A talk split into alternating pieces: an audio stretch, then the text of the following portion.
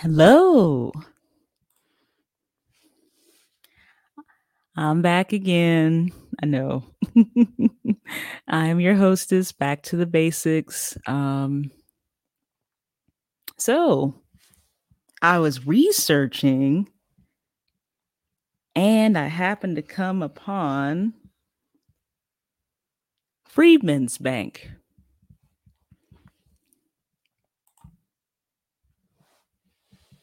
This bank was created in the, let me see, 1860s.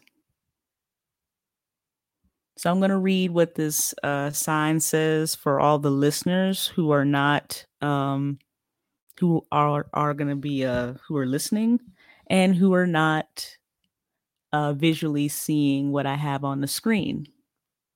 Slavery denied African Americans the education and skills required to exercise the freedom won by the Civil War. To redress that, Congress created the Freedmen's Bureau and Freedmen's Bank in March 1865 in Richmond. The Bureau and its branch bank first operated out of two frame buildings here at 10th and Broad Streets, relocating several times before closing in 1872 and 1874, respectively. The agencies united families, legalized marriages, and provided education, food, clothing, job placement, legal, and other services to former slaves. The bureaus and banks' written records are among the earliest and most complete histories of African American heritage.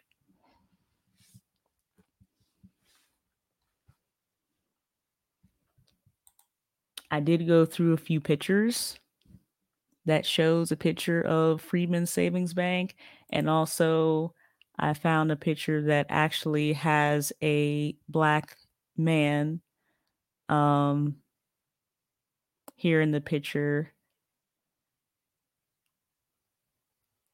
He's like sitting and then there's Freedman's Bank where he's uh labeled where he's sitting at. And again remember this is the 1860s so um those of us who you know for those who know our history you know there's a lot of um um black people were definitely depicted in a very dehumanizing um way but of course in this picture again it's it's a black man and he looks like number 1 a human being and in this picture, in this photo, it says we need to bank black former slaves robbed of 66 million by US backed banks. So again, I was researching uh, Freedmen's Bank and I came across an article. And I'm going to take remove this photo from those who are um, viewing this visually and I blew up the article. It this article is um from the actually it's actually uh this article comes from the University of Chicago. And it was uh let me see University of Chicago news article and this was written on September 11th, 2020. So let me go over here. I blew it up as big as I could for those who are watching. And for those who are listening, I'm going to read it. Let me go back. Here we go. And I will definitely make sure I have the link in the description box. Why a 19th century bank failure still matters. University of Chicago News. The article, as we see, dated September 11th, 2020. Chicago Booth study links Black distrust of financial institutions to Freedmen's Bank collapse. In 1865, Congress set up a bank for newly emancipated Black Americans to help accelerate their economic empowerment. Notice the terms used Black Americans, not people of color and or anything else. The Freedmen's Savings and Trust Company opened in New York, built headquarters in Washington, D.C., and established 37 more branches in quick succession across 17 states. It seems likely that the collapse of the Freedmen's Bank and the loss of savings has contributed to an intergenerational mistrust of banks, Yannelis said. And here in my thought bubble, I put credit unions are another option, perhaps black credit unions. Just a thought. Finding new opportunity. An assistant professor at the Booth School of Business and an expert in household finance, um, talking about Professor uh, Yannelis, visited the U.S. Treasury in fall 2018, but was rerouted from the main interest due to a temporary security issue. Mm. On his detour, he came upon an annex that two years earlier had been renamed the Freedmen's Bank Building. Yannelis looked it up. So, again, this is what happens when we get rerouted. In her 2017 book, The Color of Money Black Banks and the Racial Wealth Gap, legal scholar uh, Mehrsa Baradaran explains how the government originally proposed distributing land to people who had been enslaved but faced a violent backlash from Southern whites. Again, this is exactly why I highlighted this. Now, now, now notice how the government originally proposed distributing land to people who had been enslaved but faced a violent backlash from Southern whites. Mm. Which, by the way, um, the Dixie uh, Democratic Party, yeah, them people. And I'm not even going to get into the other party. Because as far as I'm concerned, both parties are pretty much trash. Back to the article. Instead of land, freed slaves got rights that they could not use due to their economic and political status at the bottom rung of society, rights. of course, legal scholar Baradaran, a law professor at the University of California, Irvine or Irvine. They also got a savings bank, which was another form of diversion that will be repeated in the next century. Now, for those who are reading, who are watching this, or who are listening, this is one of the most important paragraphs of this universal uh, article taken from the University of Chicago. Because now we have legal scholars saying, hey, the government originally proposed to distribute land, but then they they they got some, you know, pushback from southern whites. And this led to okay, you got rights, but eh, you can't you don't really use you know you can't really use them. And as you can see that bottom rung of society for those who are watching. And then here we go. They also got a savings bank which was another form of diversion that would be repeated in the next century. Interesting. Very interesting how it just seems history just it's just time is again circular, just the same thing over and over again. Back to the article. Customers could open an account with as little as five cents and receive interest on deposits of $1 or more. Most deposits were small, less than $60 on average. More than 100,000 people became customers. And this included farmers, cooks, barbers, nurses, carpenters, likely saving some of their very first paychecks.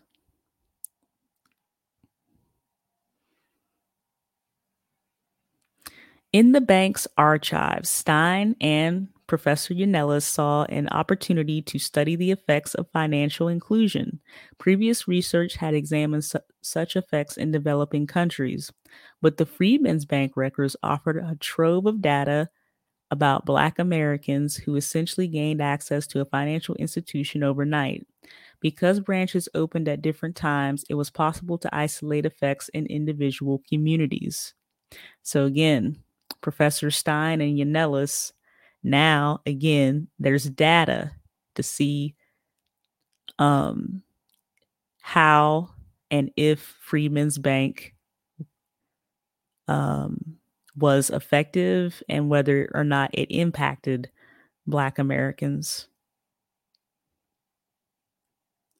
Stein and Yannelis analyzed surviving account registered records that have been microfilmed by the National Archives and later digitized in CD ROM format by Family Search, a nonprofit genealogy association. They obtained data from 107,197 accounts across 27 Freedmen's Bank branches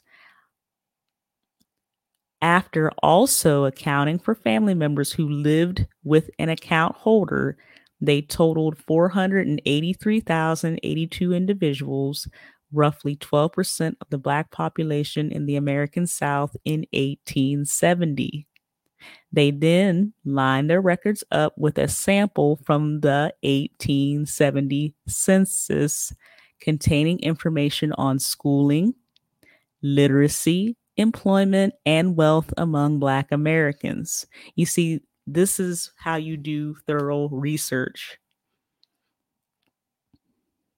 First of all, are the resources valid and reliable? And then you do what? What, what did they do? They lined it up with the 1870 census. So they cross referenced.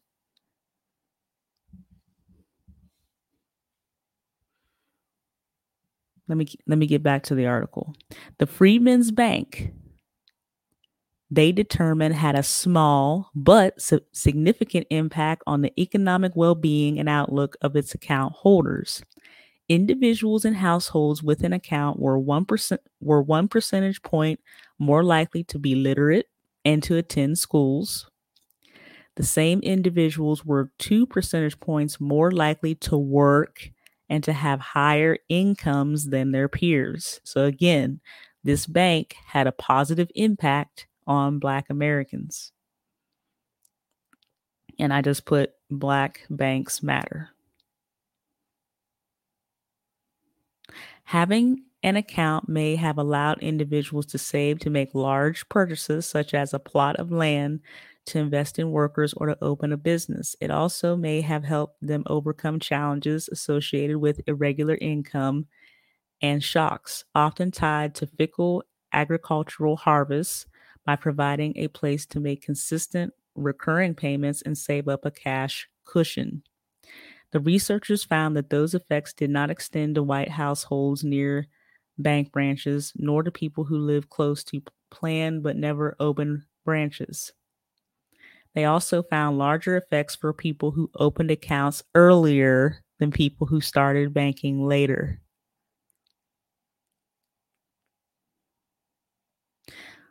Because it offered financial services to an unbanked population, the Freedmen's Bank had real impact for Black American individuals and households.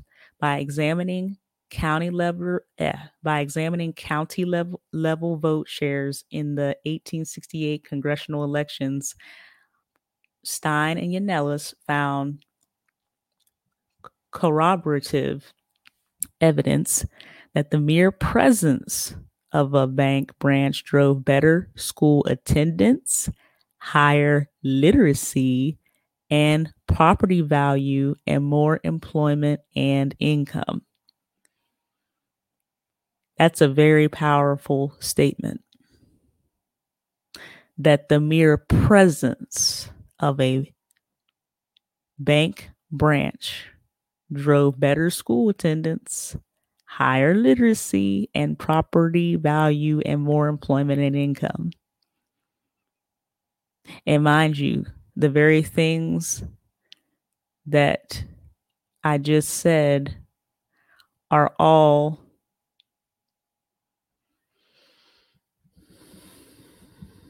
solutions to you know our um our problems. Now as far as school yes d- depending upon what school it is yes that does matter. Um higher literacy reading is important Take a, an individual can take many journeys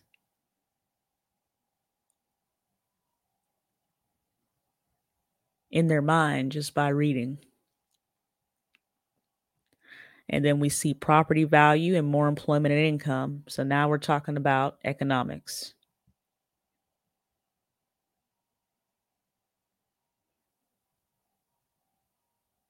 It seems likely that the collapse of the Freedmen's Bank and the loss of savings has contributed to an intergenerational mistrust of banks. This was a quote by Assistant Professor Constantine Yannelis, who again was doing research with another professor, Professor Stein.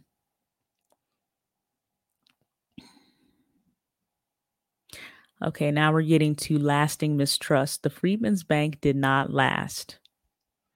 Despite being founded as an institution dedicated to savings, the bank soon invested its depositors' hard earned money into risky railroad companies and real estate. Now, I am going to go off on a little rant, just a little one now. At the time, picture this now 1860s you know railroad you know industrial you know the cotton gin, you know, different things like that was going on. But what about these railroads and real estate? Who was who was who was a part of that?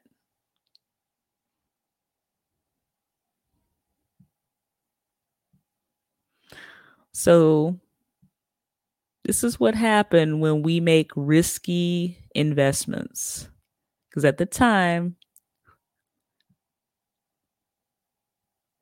who were some of the big players in the railroad companies? Oh, the Rockefellers and the Rothschilds and all them folk. And then we know about, you know, the JP Morgan and his family. You know, Chase Bank, Citi and all and, and all that that we have now today. Mm-hmm. The Fords. We can go we can go all the way through these families. But anyway, let me get back to the article. Its coffers were largely co opted by the First National Bank, which offloaded its liabilities onto the Freedmen's Bank's books with no objection from the latter's all white trustees. Now, I know what you're probably saying, well back to the basics like what, what like what what why what, why are are you doing material on Freedmen's Bank? Because you see this is this has happened before.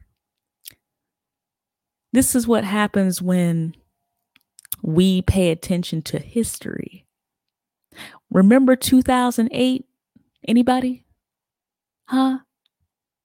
Remember Remember when oil in July 20, 2008 hit an all time high of $147 a barrel?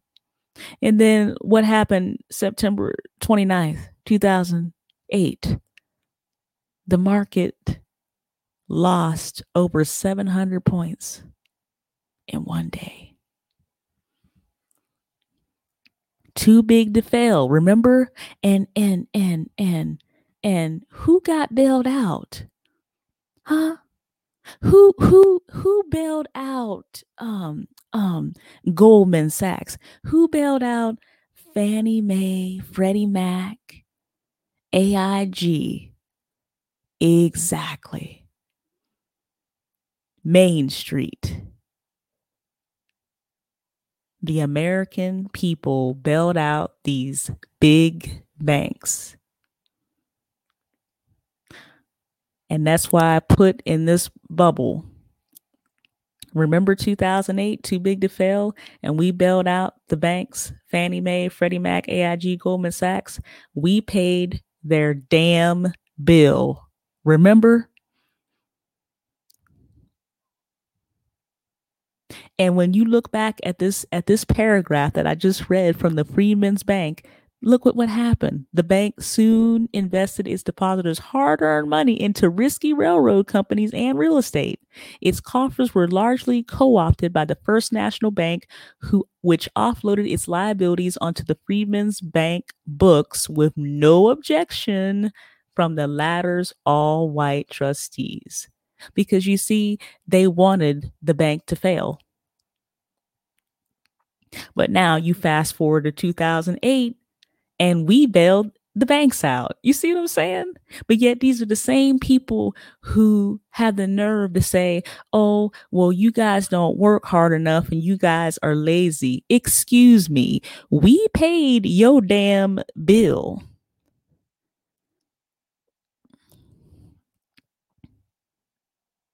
These elites, that, that's why, you know what? I'm so glad uh, I am what I am, and I'm and, I am where I'm at.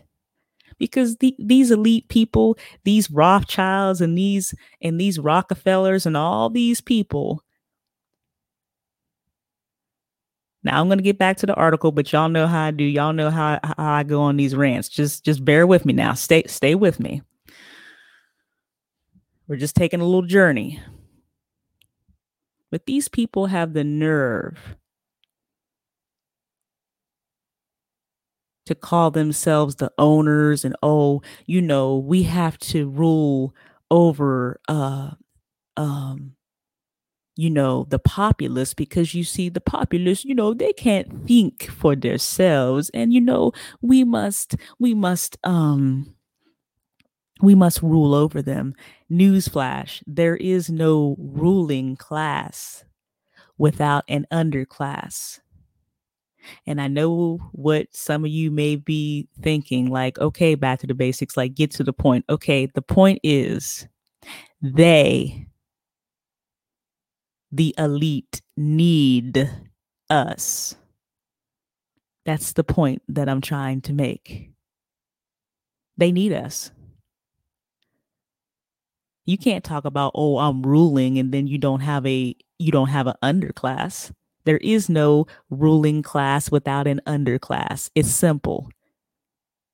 This is why this is back to the basics. This this is not no uh uh you know what I'm saying, no uh uh um you know marine biology, you know, nothing that's really, you know, neuroscience and all this other very highly sophisticated uh you know uh uh uh li- literature or material they need us. It's simple. We bailed them out, but then they had the nerve to insult us by talking about, oh, we lazy.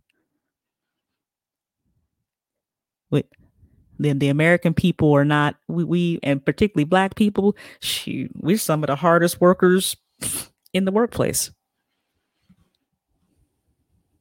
Ain't nobody lazy around here.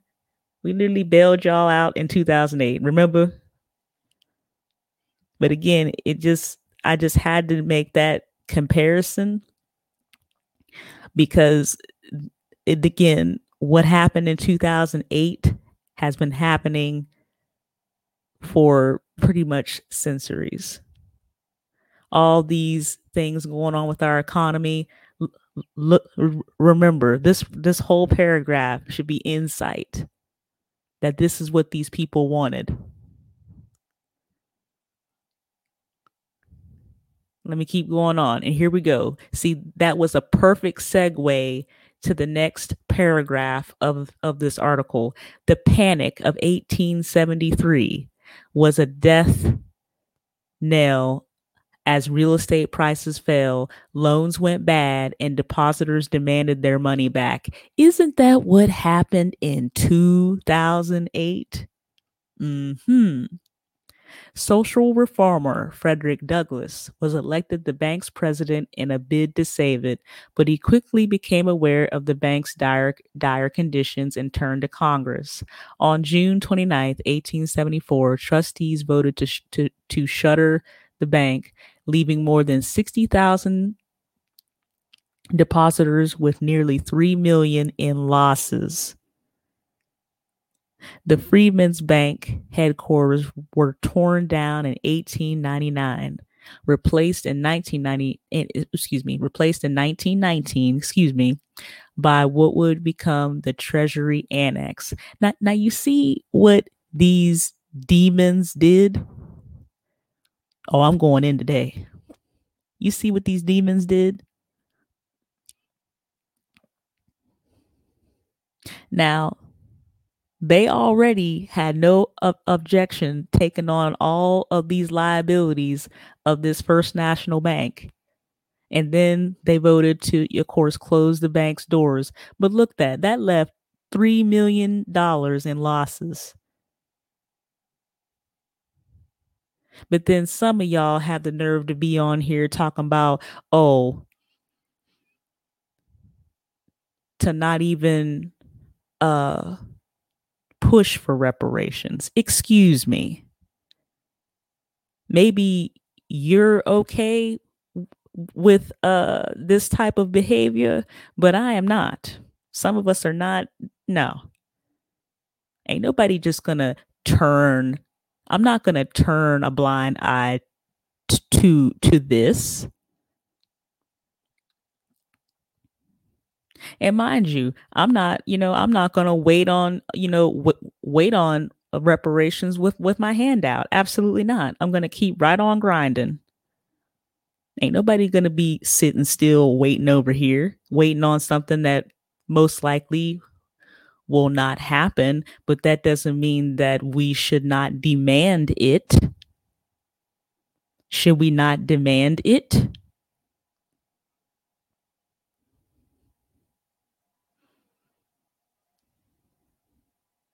And then another thing, and then I'm going to move to the next paragraph. Look what they did. They tore down the headquarters in 1899.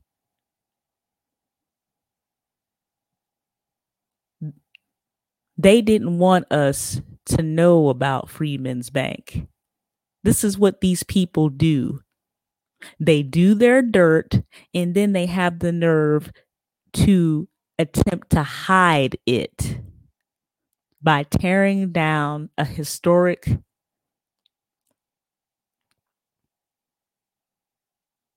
you know a pretty much an an an historical site.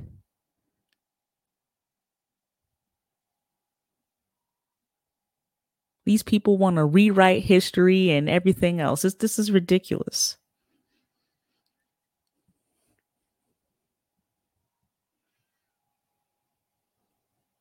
Let me start running my ticker across here.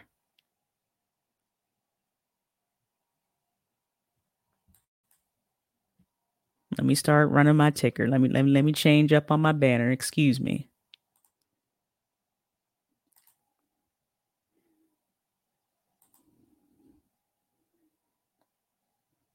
I'm going to read this and then we're probably going to take a short break. Cause I know that y'all y'all be like, man, you be talking too much. Hey, it is what it is. I like to break stuff down. None of my statements are endorsed by the United States Army, Department of Defense, and or any other military branch, element, or government entity.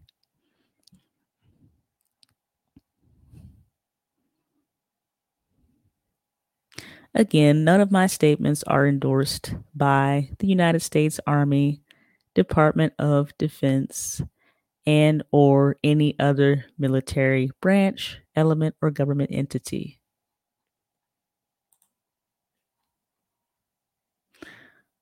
And with that, we're going to take a short break because I've been talking for a minute and then we're going to get to what we need to get to and then we're going to conclude. Thank you for listening. Thank you for being here. If you haven't already, make sure that you hit the like button and that you subscribe. Hit the notification bell. It will be most appreciated. Let me take this short break.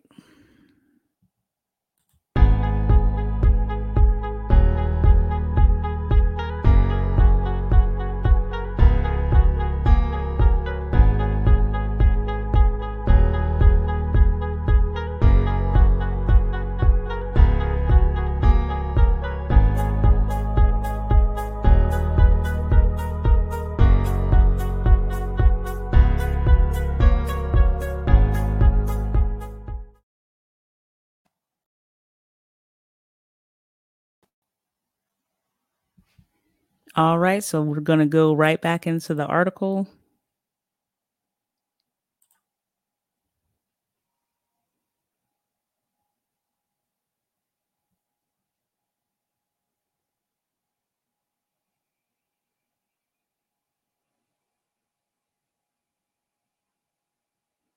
Okay, while opening Freedmen's Bank's branches seemed to have generated positive effects, closing them generated negative ones.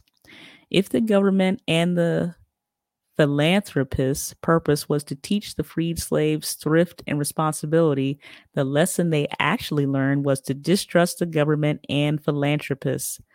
Um, bar, yeah, yeah, writes in the color of money. Try not to mess up people's names. My question is should we trust the government and philanthropists? And of course, I shouldn't have answered my own question, but I did. I pretty much said, no, let's think for ourselves. The research by Stein, uh, Professor Stein, and Professor uh, Yannelis further bolsters the argument that the Freedmen's Bank failure did long term damage to financial trust. When they looked specifically at counties that once had a Freedmen's Bank branch, using data from the 2017 Federal Deposit Insurance Corporation's National Survey of unbanked and underbanked households, they found that Black residents are more likely to list mistrust of financial institutions as a reason for being unbanked, an association that is not present for white Americans, Professor Yannelis said. Well, of course. I mean, if history, if this is what happened historically, I mean, why would we trust uh, financial institutions?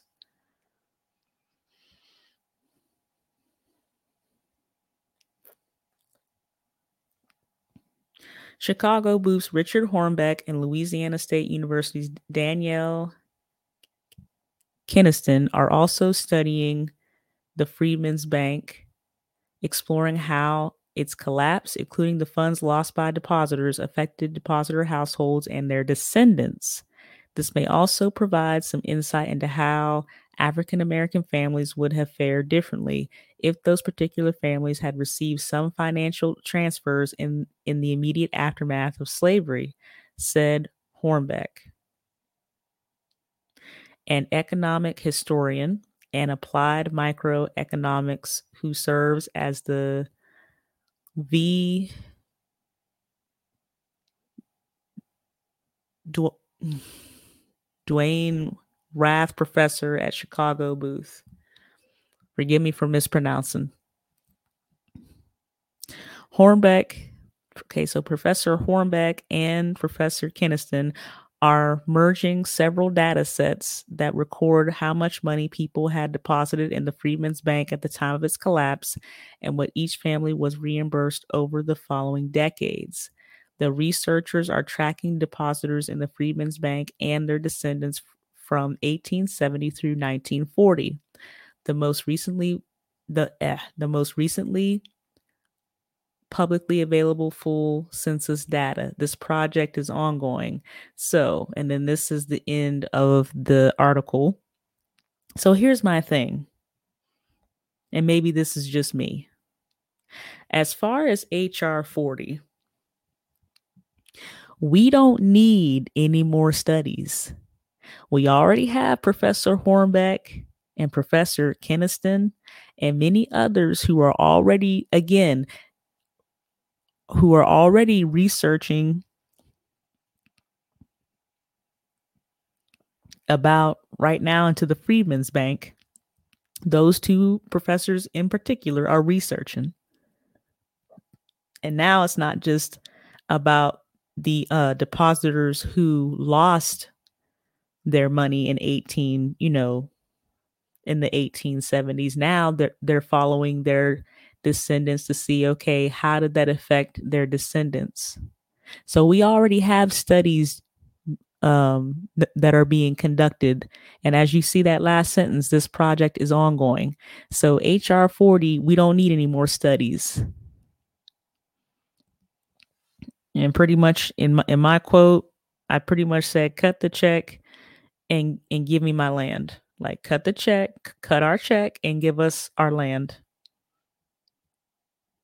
We don't need we don't need any more studies at this point. We don't.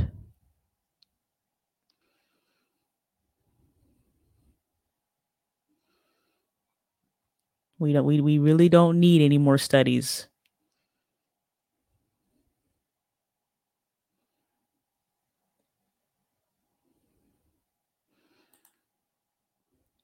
Yeah, just yeah, we're coming for our check. And for those who may say, "Oh, well, we we shouldn't even demand it because we won't get it." That's not the point. It whether or not we get it or not, who's to say? Now, logically, are they going to want to give us reparations? No, of course not. Would happen? Most likely not. But that doesn't mean that we don't demand it. We're coming for our check. That's what Martin Luther King Jr. said.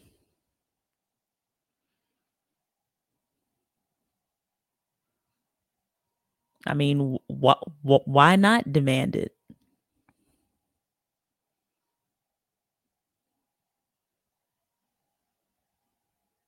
In the beginning, um, I had put something on the screen and I will now read it. A dollar circulates in Asian communities for a month. A dollar circulates in Jewish communities for uh, this says 20 days, about three weeks. A dollar circulates in Black communities for six hours. Now, think about that.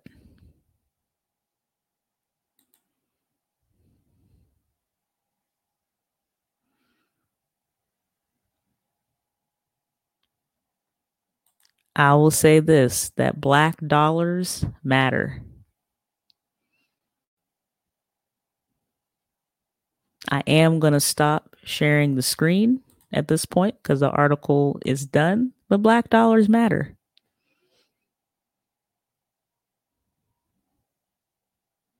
Everything mentioned in that article matters. School matters. Now, where you know our children are educated, that that matters. First of all, education begins in the home. It does.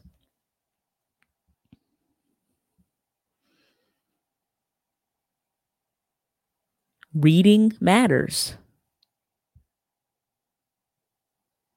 This is nothing new for those who are, you know,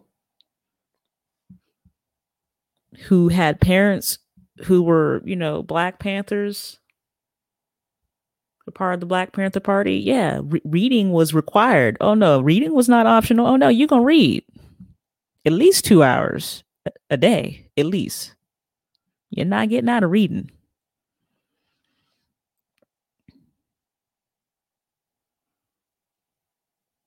As far as um, businesses, businesses matter. Education, reading, business,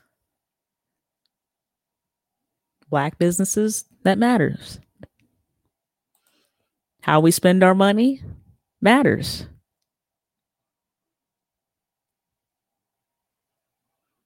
But I just wanted to go down memory lane and talk a little bit about Freeman's Bank. And remember what the article said just the presence of the bank had a positive impact on what? School, literacy, reading, as far as income, even property values. It even with with the presence of the bank even had a positive impact on property values. Let's not forget about Freedmen's Bank. And let's continue to push for reparations. And with that being said, I'm your host, Back to the Basics. Um, I love you as a sister.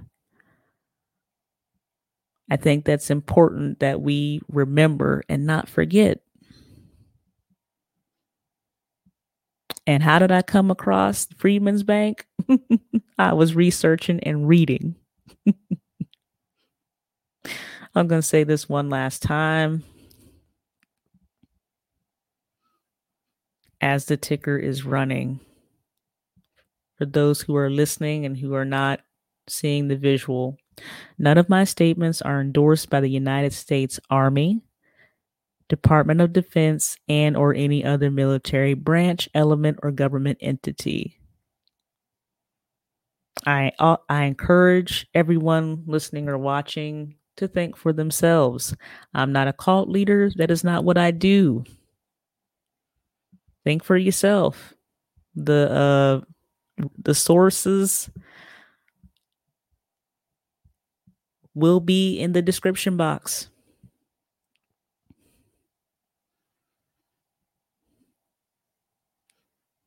And with that being said, I'm about to play this music.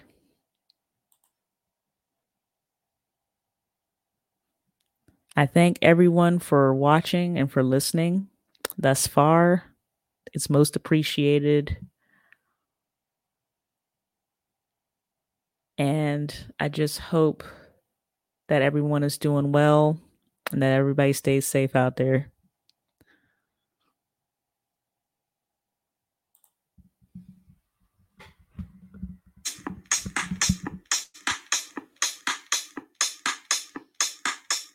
Hold on now. We just went right to techno. Hold on just a second. That was not what I wanted to play. This is what I wanted to play. Let me see if this one comes up.